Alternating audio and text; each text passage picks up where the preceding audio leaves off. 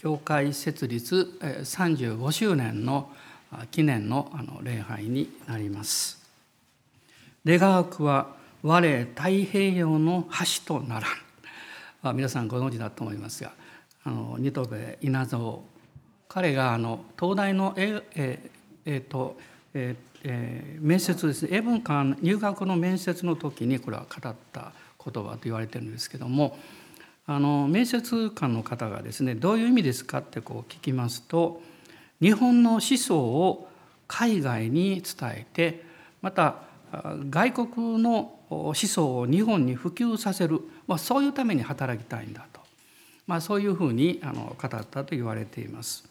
まあ、この方は、ま、私たちにはあの五千円札の肖像画で 有名だったんですけれどもまあ、江戸時代にですね盛岡で生まれたんですね、まあ、アメリカへ留学されてクリスチャンになられまして、まあ、後にあの国際連盟の事務次長として、まあ、世界をこう駆け巡ったというか非常に教育に重荷を持っていた方で東京女子大学の初代の学長をなさったんですけれども、まあ、女子教育の先駆者というふうにもあの言われています。私も皆さんと同じで願わくは我太平洋の橋とならんというあのこの言葉は好きなんですね。まあ、あのそれと同じではないんですけどもそういうふうな思いを込めて、まあ、私たちは、まあ、1981年の夏にこの富田林に福音宣教の架け橋となる、まあ、そういう教会を生み出したいと思って導かれてやってまいりました。まあ、81年の夏、まあ、堺の青年たちに手伝っていただいてあの開拓のための準備を始めたんですけれども、まあ、正式には翌年の82年の6月13日です。あの南大阪チャペルという名称で、まあ、第1回目の御前礼拝を持ちました。まあ、この時のあの礼拝出席者は8名で教会員は私と家内とあと堺の方から応援に来てくださった青年たちでした当時ね3名教会員5名であの開拓伝道がこの始まったんです。ですからその年からあの数えますと、えー、来年がまあ満40年ということにまあなるんですね。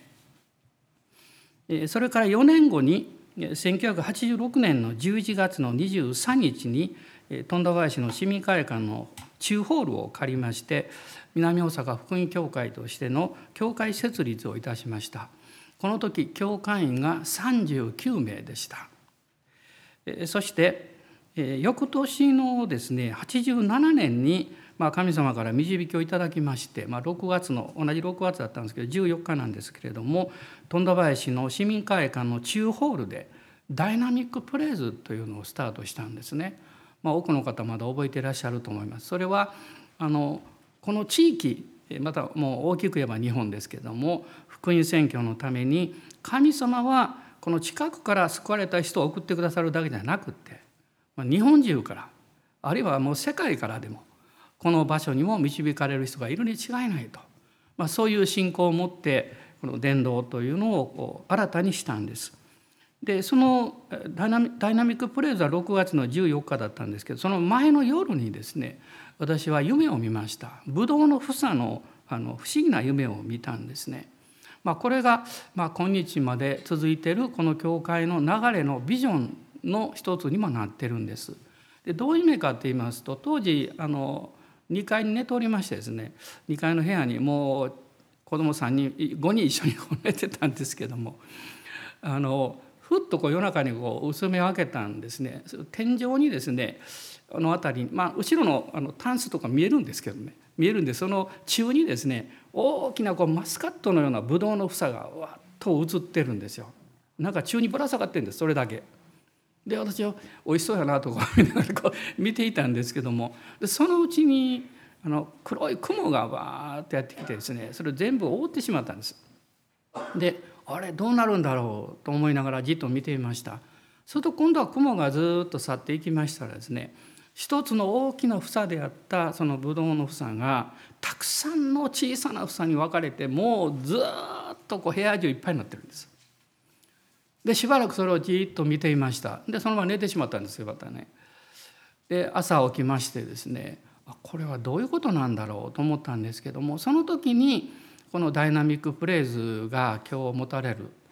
で神様はそのことのまあ、保証というかその証をくださったんだなということを思いましたその房というのはたくさんのこう枝教会が生まれたり御言葉の家が生まれたりとかそういうふうにすぐ考えたわけではないんですそうじゃなくてですねこの一つのブドウの房はこの教会でもあるしまたイエス様のまあ教会全体を表している。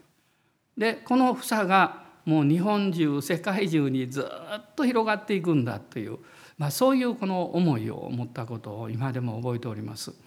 ま、私の働きもゆっくりゆっくりですけれどもこの、えー、その日から数えましたら、まあ、それは87年ですからねもう34年前だったんですけれどももう神様が大きな祝福をくださったなと感謝しております。まあ、今日は特にあの2人の私の人生の先輩でもいらっしゃる兄弟方が洗礼を受けられたんですけど昨日ですね今日の洗礼を受けられる方は何番目なんだろうって調べましたあの総会資料載ってますからすぐ分かるんですけれどもで実は今日お二人はですね341番目と342番目になるんです。まあ、今年あの先に洗礼を受けられた姉妹は340番目になるんです。ですから、まあ、39年の間に神様はまああのまあ、日本の人口からすればまだわずかですけれどもでもたくさんの方たちを洗礼に導いてくださったことを本当に感謝しております。まあ、すでに天国に帰られた方たちもいらっしゃるんですけれどもでも私たちはこの福音宣教の架け橋になる教会としてこれからもあの歩んでいきたいでその一人一人は皆さん自身なんですね。それを心に留めていただきたいと思います。で今日の御言葉はまあ、先週の続きなんです実は、えー、まだヨハネによる福音書の10章なんですけども今日もそこからお話したいと思いました。10章の9節から14節のところを読みます。ヨハネ10章の9節から14節です。私は門です。誰でも私を通って入るなら救われます。また出たり入ったりして牧草を見つけます。盗人が来るのは盗んだり殺したり滅ぼしたりするために他なりません。私が来たのは羊たちが命を得るためそれも豊かに得るためです。私は良い牧者です。良い牧者は羊たちのために命を捨てます。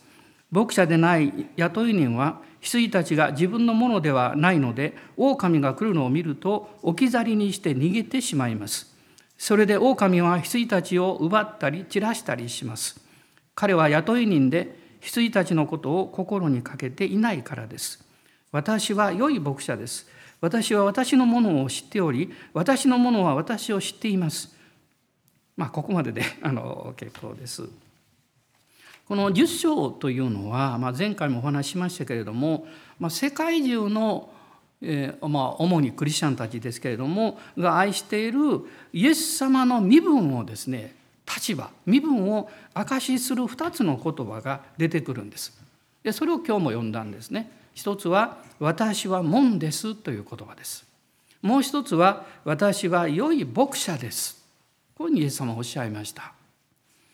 で私は門ですということの中でですねこの9節を見ますと「私を通って入るなら救われます」と書いてるんです。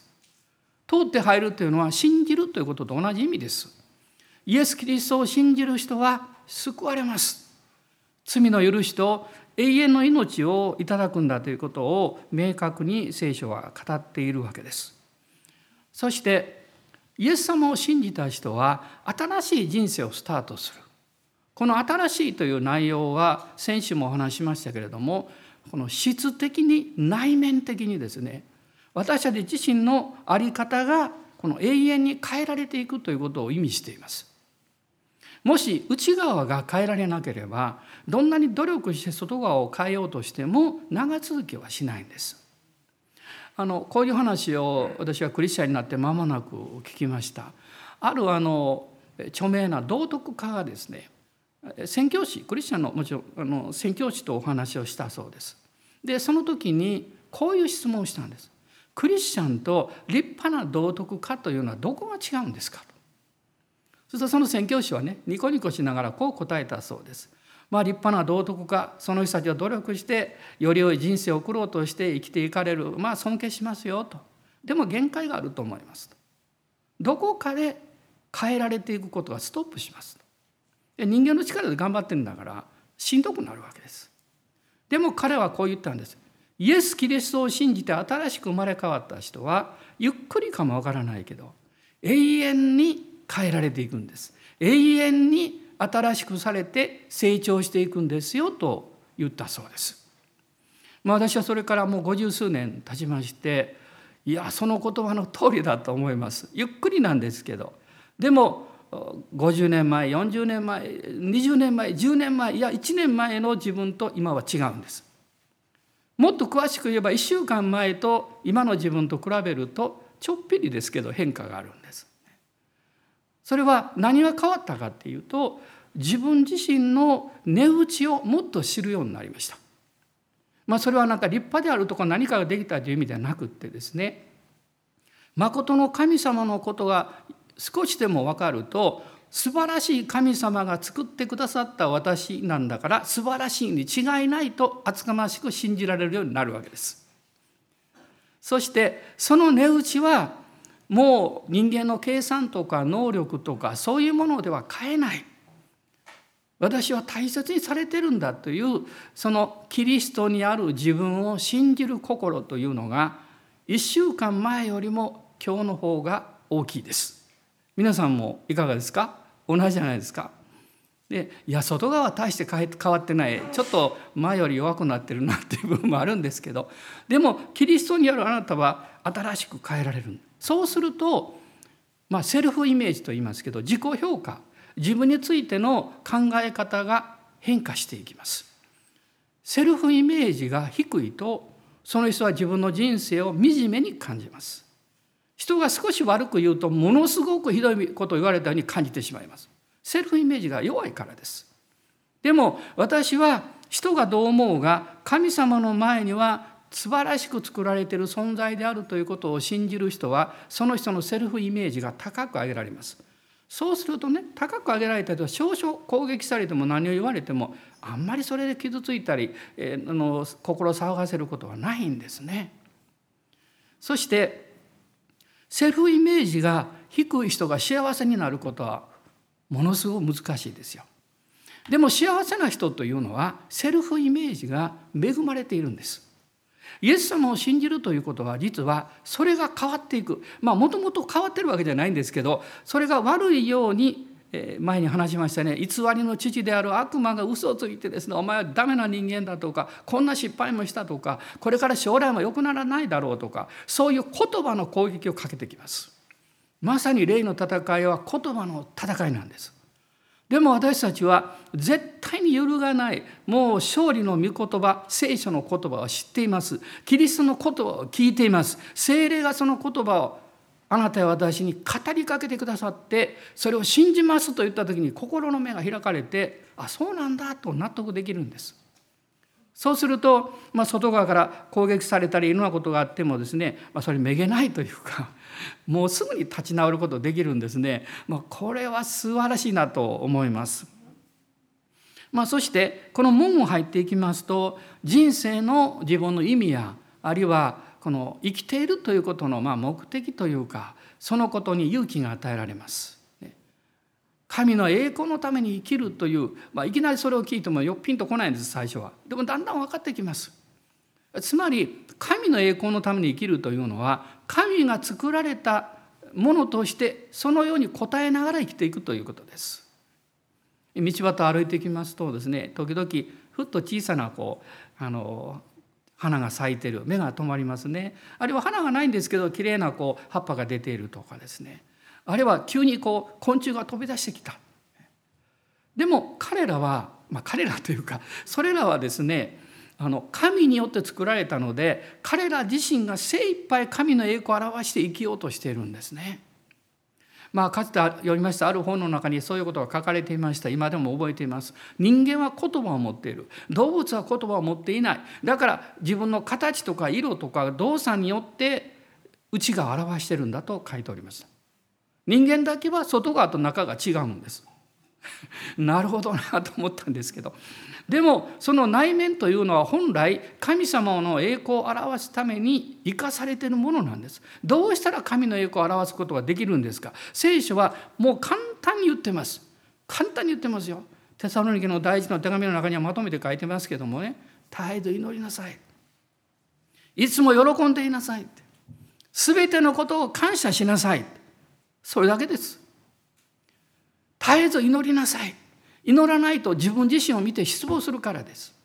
祈るとイエス様を見上げてああこんな私でも新しく作られたんだなって分かるから自信を持つことができるんです。もう一回やり直してみようと思うんです。私の周りにいる家族や友は大切な存在なんだということに気がつくんですよ。それを隠しているのは悪魔の嘘です。皆さんこの礼拝の時改めてこの偽りの言葉から、ね、目を開いていただきましょう聖霊様によって。御言葉によって新しく変えられてる自分を信じましょう。賛美はその結果として出てくるんですね。そしてこの人生の新しいこの生き方というものを発見する中で私はクリスチャン生活を始めるんですね教会生活御言葉を読み祈り賛美したり友達と交わったりするんですけどそうすると実は3つの素晴らしい出会いがあるんですよ。3つの素晴らしい出会いがある。もう今日私はねこれ一番言いたいんです。何の出会いがあるかっていうとこれはちゃんと聖書に書いてます。まず10章の10節、えー、まずあ9節ごめんなさい9節の最後ですね「牧草を見つけます」と書いてます。牧草を見つけるそれはあなたがイエス様を信じた時からあなた自身がキリストにあって生きる場というものを発見するんです生きる場です物理的なこともありますね。まあ、だからイエス様を信じた時はもう教会行くのが嬉しく楽しくってですねあの行くんですねあるいはクリスチャンと会うのが大好きになりますけど、まあ、そういう見えるところだけではなくって自分の心の中にイエス様を信じている自分が怒っているそういう場を見いだすんですね。そして10章の10節の中にはイエス様が命を与えそれを豊かに与えるんだと約束をくださっています。あなたの人生の中に新たなこの牧草を発見するわけです。2つ目は何かっていうとこの牧草を発見するとですねそこに羊飼いがいることに気がつくんです。これが10節から出てきます。11節と14節にイエス様おっしゃった言葉です。良い牧者です。良い牧草のあるところには必ず良い牧者がいるんです。良い牧者。それがイエス様ご自身なんです。この方は15節にありますけど羊たちのために自分の命を捨ててくださった方なんですね。でもう一つ3つ目です。今日は特にこのことを強調したいんです。3つ目は何かというと16節なんです。私にはあ一緒に読んでください。またこの囲いに属さない他の羊たちがいます。それらも私は導かなければなりません。その羊たちは私の声に聞き従います。そして一つの群れ一人の牧者となるのです。ここでイエス様がおっしゃったこの囲いに属さない他の羊たちとおっしゃいました。つまりイエス様を信じてその門を入ると牧草を発見するんです。羊飼に出会うんです。そして他の羊たちに出会うんです。他の羊たち誰って。あなたの隣にいる人です。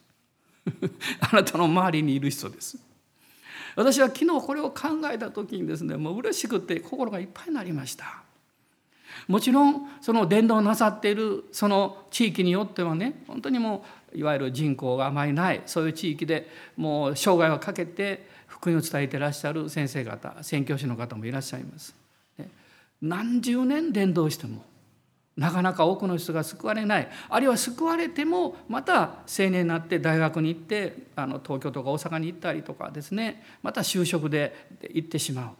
こういう場所で伝道していらっしゃる先生方もたくさんいらっしゃるんですね。私は心から尊敬します。ある時数十年日本で伝道されていた宣教師の先生と2人で食事をしました。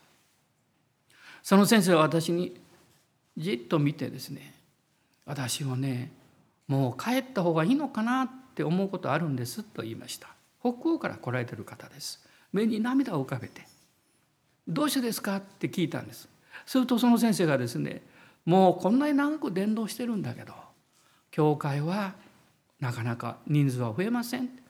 救われてもまたま都会に出て行ってしまう。それを考えた時にもう私の働きは終わったのかなって思ってしまうんですよ。こんなことは誰にも言えないんですと。まあ先生が来てくださったからお話ししますと言ったんです。で私はその時にお顔を見ながら言ったんですね。先生とんでもないって。私たちの教会もまあ、この田舎だけでも幸いたくさんの方が洗礼を受けられたりあるいはこの教会に加わってくださった。でもその方たちの多くが私たちが福音を伝えた人ではないんですよと言いました。誰かが他の先生方や兄弟姉妹が伝えてくださって小さい頃教会学校に行ったりあるいはどこかの教会に行ったことがあるそういう方たちはたくさんいらっしゃる。私たちも福音を伝えるけれども福音を伝えてイエス様を信じた人がみんなこの教会で洗礼を受けてメンバーになるわけでもないしそういうふうに願ってるわけではない。どこに行こうがこの福音を聞いた人は必ず救われると信じてるんですだから私が一番嫌いな言葉はクリスチャンが他の人に対してあの人は救われないとかなかなか救われないという言葉が大嫌いなんです皆さん地に種をまいてですねその種が出てくる時にその種類によってその時間が違うでしょ？すぐに芽を出すのもありますけどね。まあ桃栗3年柿8年ってよく聞きましたけど。ね。本当にそうなのか私はよく知りませんけど。でもそれぞれ違うんですよ。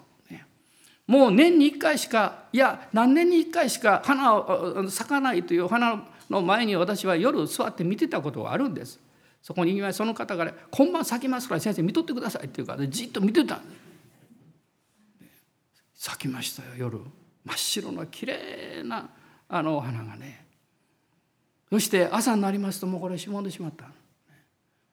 もうあまりにも残念だから私それをねその花びらをね取って聖書に挟んでね押し花にしたんですけどね。後で見たらもうなんか透明になっちゃって何も見えないんですけどでもその時思ったんです。知人で高山あの植物のようなそういうのを持ってる方いらっしゃいますけど。で小さなきれいな花ですよね高山植物ってね。でもその花たちは何に向かって咲いてるんですか？誰かに見せようと思ってるんですか？あなたが誰かに対して自慢しようとしたり比べたり私の人生はこうなんだということを他の人と比べて値打ちや価値観を見ようとするから失望するんです。そうじゃないんです。あなたはあなたのままでいいんです。あなたの置かれた環境の中で生きれることができる生きることができる同じ人はあなたしかいないんです。神はあなたをそのように選ばれたんです。そして精一杯その中で私たちは神様に感謝して力いっぱい生き生き抜くんですね。そこに神の栄光が表される。そしてそれを見ている人が必ずいるんです。そのことを聞いている人が必ずいるんです。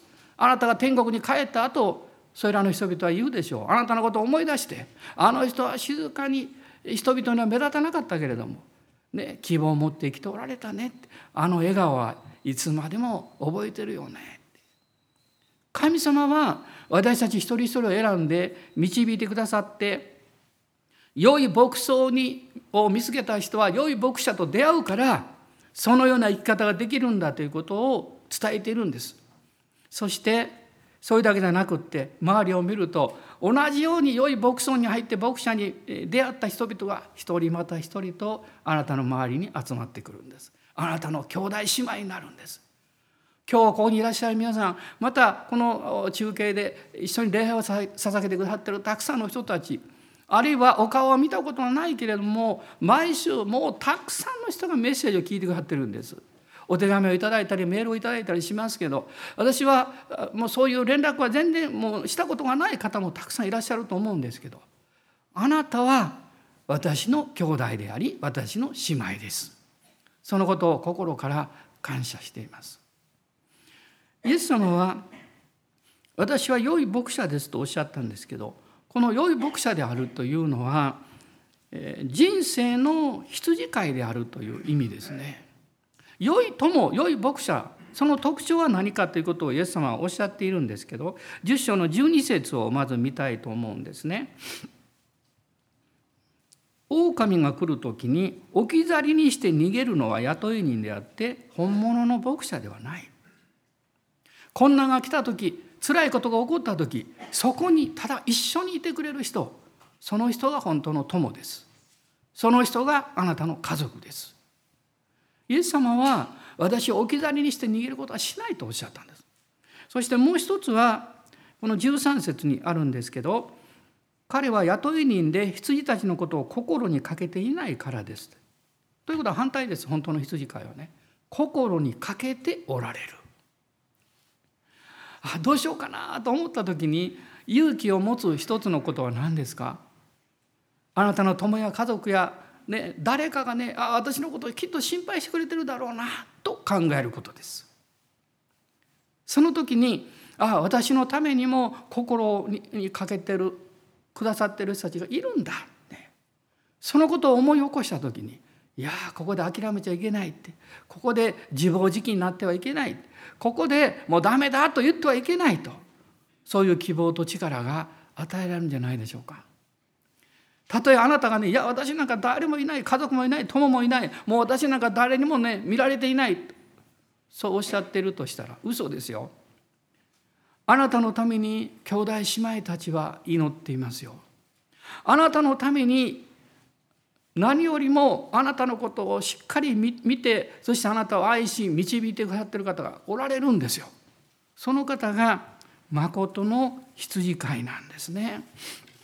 まあ、聖書の中にはこういう羊飼いにこの羊飼いに出会った素晴らしい人のことがたくさん出てくるんですけど、まあ、一人はあのザーカイという人は有名ですね。ルカの19章に出てきます。彼は酒税人の頭です。税金を集める仕事あの当時ですよ。ローマ帝国のためにね税金を集めるだから人々から嫌われていたんですけどその頭になったんですよ。だから結構金持ちになったんですね。でも彼は寂しかったんです。自分と本当の自分の値打ちを探していたんですね。たくさんの人が今もそうです。自分探しをしています。自分の価値を知ってくれる人がいないかと求めています。だからそれを何かで表そうと一生懸命やってるんです。ザーカイもそうだったんです。彼の心の中は愛される場を探していました。愛する場所を探していました。そして彼はイエス様のことを聞いてそして賢い人ですからイエス様が通るだろうというね道のもう向こうの方に大きなあの桑の木があるのを知っていてそこに先回りしてね桑の葉っぱ大きいので隠れてじっと見てたんですよね。でもイエス様がそこに来た時に立ち止まって上をご覧になったたくさんの人々が同じように上を見たザーカイがあの葉っぱの間に隠れてるわけです。人々はね何やってんだろうって笑った人もいるかもわからないですね。あのザーカイ変な格好してるよってバカにした人がいるかもわかりません。でもイエス様だけはそうなさらなかったんです。イエス様は「おい主税人何してんだ」とは言わなかったんですよ。悪魔はそういう呼び方するんですよ。この世はそういう呼び方をするんですよ。お前は何をうろうろしてんだとか。イエス様はそんな言い言い方なさらなかった。ザーカイよって言ったんです。名前を呼ばれたんです。ザーカイという人の存在人格を愛しておられたんです。それを尊重なさったんです。そして急いで降りてきなさい。今日私はあなたの家に泊まることにしているからとおっしゃったんです。ザーカイはイエス様と出会って交わりをして、ね、もう本当に嬉しかったんです。で彼はね自分は愛されてることに気づいたんですね。愛されてることに気づいた人は愛する場所を探すんです。自分の愛を流していく場所を考えるんです。どこに誰にどうしたらいいのかなって考えるんです。そして彼はそれを見つけたんです。それがこのあの19章の8節に出てくるんです。イエス様に彼は言ったんです。イエス様私は自分の財産の半分を貧しい人たちに施します。もし偽って税金をねあのたくさん取り立てた人には私4番にして返します。これはまあ立法のに書かれていることです。でも彼はなぜですね私の財産の半分を貧しい人たちに捧げますと言ったんでしょう。良いことをしようと思って言ったんですか？違いますよ。もしあなたがそういう捉え方をしていたらあなたは相変わらず自分で頑張ってるクリスチャン生活をしてるからです。ザーカイはそうじゃなかったんです。ザーカイは愛する場所を見つけたんです。愛する場所を見つけた時に誰でも自分ができることを考えるんです。彼がまずできること財産があったんです。そして愛する場所それはこのエリコにいる貧しいたくさんの人たちだと気がついたんです。憐れむために捧げたんじゃないんです。イエス様に喜ばれるために捧げたんじゃないんです。私は時々ですねそういう表現を献金とか奉仕に使われるのを聞くとものすごく悲しくなります。ものすごく悲しくなります。もう思わず心の中でそんなせんでいいよって。そんなこと神様喜ばれないよって。ここまで 言おうと思うこともあります。神様はあなたのお金やあなたの働きを求めてるわけではないんですよ。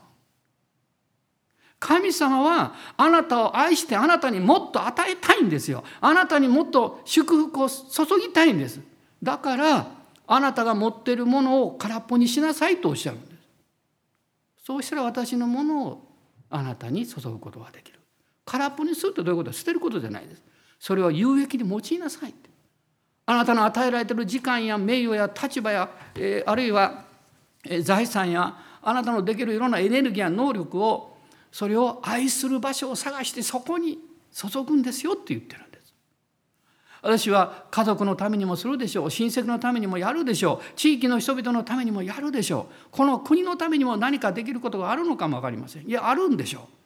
私たちはその場所を頑張ってやるんじゃなくって私の愛の愛を注ぎ注ぎ出していく場所。そのように使えるんです。この35年5周年を通してもう一度私自身も、え、心を新たにしたいと思うんです。全ての捧げ物全ての奉仕それは愛あなたの愛を注ぎ出す場所だということを忘れないでいただきたい。愛がある場所の奉仕に行きますと温かさを感じるんです。愛のあるところへ行くといろんなことに気づいてくれるんです。私がある時他の教会に行きましたら受付の方がととと走ってきてですね「先生ここに何かついてますよ」って、まあ、軽く払ってくれました。目に見えない。何かついてたんでしょうね。あるいは襟に襟が時々こう上がってたりすることあるでしょ。で黙ってやってくださったりね。私は感謝します。それは何かをしてもらってるんじゃないです。その人は自分のキリストにある愛を注ぐ場所を見つけてそうしてくれてるんです。あなたは今週どこにそれを見出すんですか？たくさんあるでしょうあなたの周りに。そして誰一人として誇ることはできないんですね。イエス様はあなたの良い羊飼いでありそしてあなたの人生を共に歩んで導いてくださる方です。まあ、詩篇23編を書いたあのダビデという王様は王様であるにもかかわらず王であるがゆえではなくって誠の人生の羊飼いを見つけたので喜んでその内容をこの23編で表しています。私には乏しいことがありませんと彼は書いています。あるいは私は災いを恐れません。たとえ死の影の谷を歩くことがあってもと書いています。そして私が長い間この意味が分からなかったんですけどあなたの無知とあなたの杖という言葉があるんですけどこの無知というのはですね羊飼いが持ってる棍棒のことなんですね小さな棍棒です彼らはこれを投げる練習をしています。当てるんです。例えば毒蛇が出てくると投げて頭に当てて殺してしまいます。あのいろんなこう悪いものをやってくると戦うこともするんですね。杖というのはですね羊たちを守るためなんだそうです。例えばあの、えー、生まれたばかりの子羊がですねお母さんからこう落っこちてしまったり離れてしまった時にあの羊飼いは杖の先でこうあの丸くなってますからね。引っ掛けてお母さんのところに持っていく。絶対自分の手で触りません。なぜならばですね子羊に人間の匂いがつくとお母さんはもう相手にしなくなるんだそうです。だから手で触ってはいけない。あの杖でこう子羊をこう引っ掛けてこう持っていくんですね。あるいはあの間違ったところに行くとですねお腹をトントンと優しく叩いて方向を導いたりあるいは藪の中に子羊が入っていって引っ掛けられて動けなくなるとこう杖で取るんです。絶対に羊飼いは杖で羊を叩くことはしないんです。叩くことはしないんですね。優しく導くためなんです。神の御言葉はあなたを鞭打ちません。神の御言葉はあなたを叩いたり傷つけることは絶対ないんですよ。そういう誤解を、ね、この世と悪魔がたくさん作って多くの人々にイエス様のところに近づかないようにしようとしてるんです。まさにこの無知棍棒というのは神の御言葉でそして杖は精霊様の働きです。この年もそういうふうに神様が素晴らしいことをこの教会にもそれ全ての教会になしてくださると信じます。主はおっしゃいました。私は良い羊飼いです。どうぞお立ち上がりください。アーメン。この素晴らしい羊飼いに感謝を捧げてしばらく祈る時を持ちたいと思います。またこの後あの洗礼式もいたしますのでお二人の兄弟方の祝福を祈りましょう。あの座っておられても構いませんよ、まあ、立てる方は立ってください。アーメン。感謝します。ハレルヤ。アーメン。今病の中にある方またあの苦しい戦いの中にある方一人一人が励まされまたら近づけられるように勇気が与えられるように祈っていきます。アーメンアーメン。アーメンアレルヤアレルヤ。おーアーメンアレルヤ。アーメンアーメンアレルヤ主よ感謝します。今祈りの中でいろんなことを神様はあなたに教えてくださると思います。そのお顔が浮かんだ時にお名前が浮かんだ時にあるいはいろんな国のことが浮かんだ時に私は賛美し祈りながら取りなしをしましょう。取りなしをしましょう。主よ助けてください。主は祝福してください。癒してください。主は力を与えてください。アーメンアーメンアレルヤ。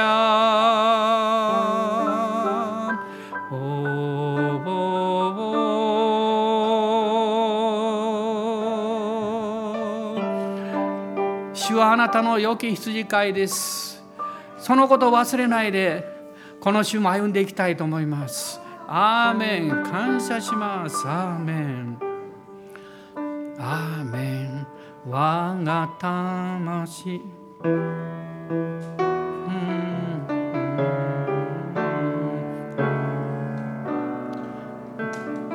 我が魂羊飼いあなたにすべて委ね主の声に聞き従いどこまでもついてゆく。静かな薪は流れのそばも主は私と共に。険しい山も暗い谷間も主が私を導き今までイエス様が導いてくださったことを思い浮かべながらああんな時もあったなこんな時もあったなそれを考えながらこの賛美を主にお捧げしたいと思います。我が羊飼いあなたにすべて委ねます。主の声に聞き従わなかったことはいつですか？どこまでついていくのを嫌がった時はいつだったですか？静かな薪は流れのそばを主主は私と共に。主はいつも一緒でした。険しい山も。暗い谷間も。主が私を静かな秋場流れのそばも主が私と共に。イエス様険しい山も暗い谷間も。主が私を導もう一度一緒に主の前にへり下って出ていきましょう。悔い改めましょう。もう一度新しくしていただきましょう。今までのあなたの延長で今日から歩まないでください。もう一度あの救われた日その場所に戻りましょう。アーメンアーメン。おイエス様感謝します。もう一度この開拓のスタートのところに戻ります。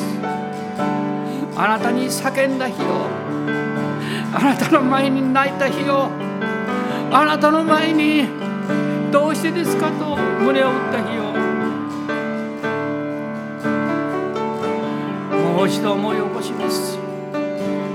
あなたはいつもご真実でした。あなたはいつも全てを満たしてくださいました。多くの素晴らしい兄弟姉妹を導いてくださいました。こんなにたくさんの私の家族がいます。アーメンアーメン。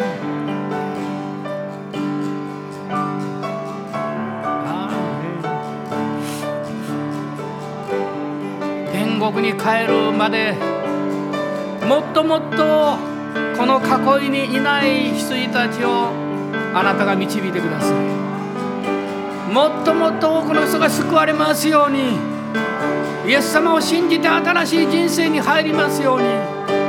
豊かな牧草の地に癒しと力を受けて人生が変えられて神の栄光を表すそのような器たちを主よこのこの年もこれからも導いてください。アーメンアーメンアーメン。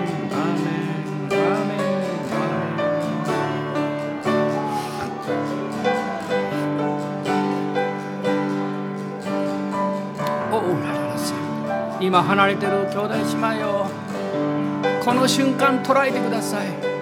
彼らの心に精霊の愛が触れてください。イエス様の十字架の救いを思い起こさせてください。もう一度父のもとに帰ろう。父なる神のところに帰ろう。イエス様のところに帰ろう。主よ助けてください。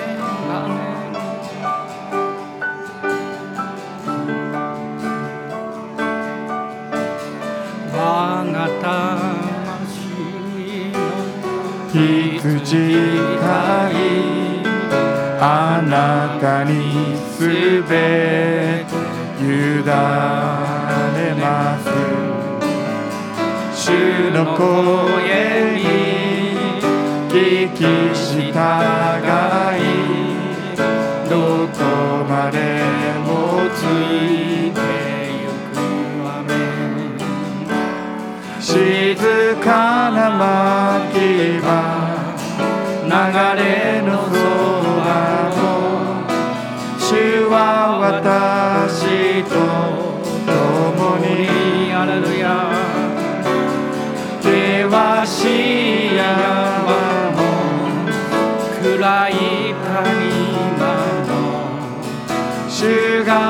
私を導く。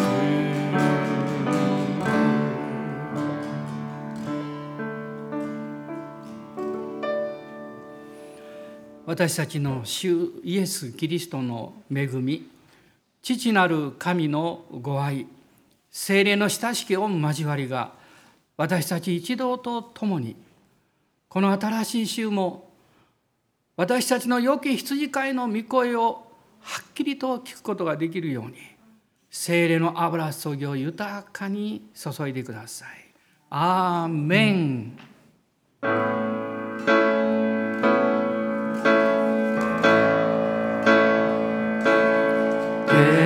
にいます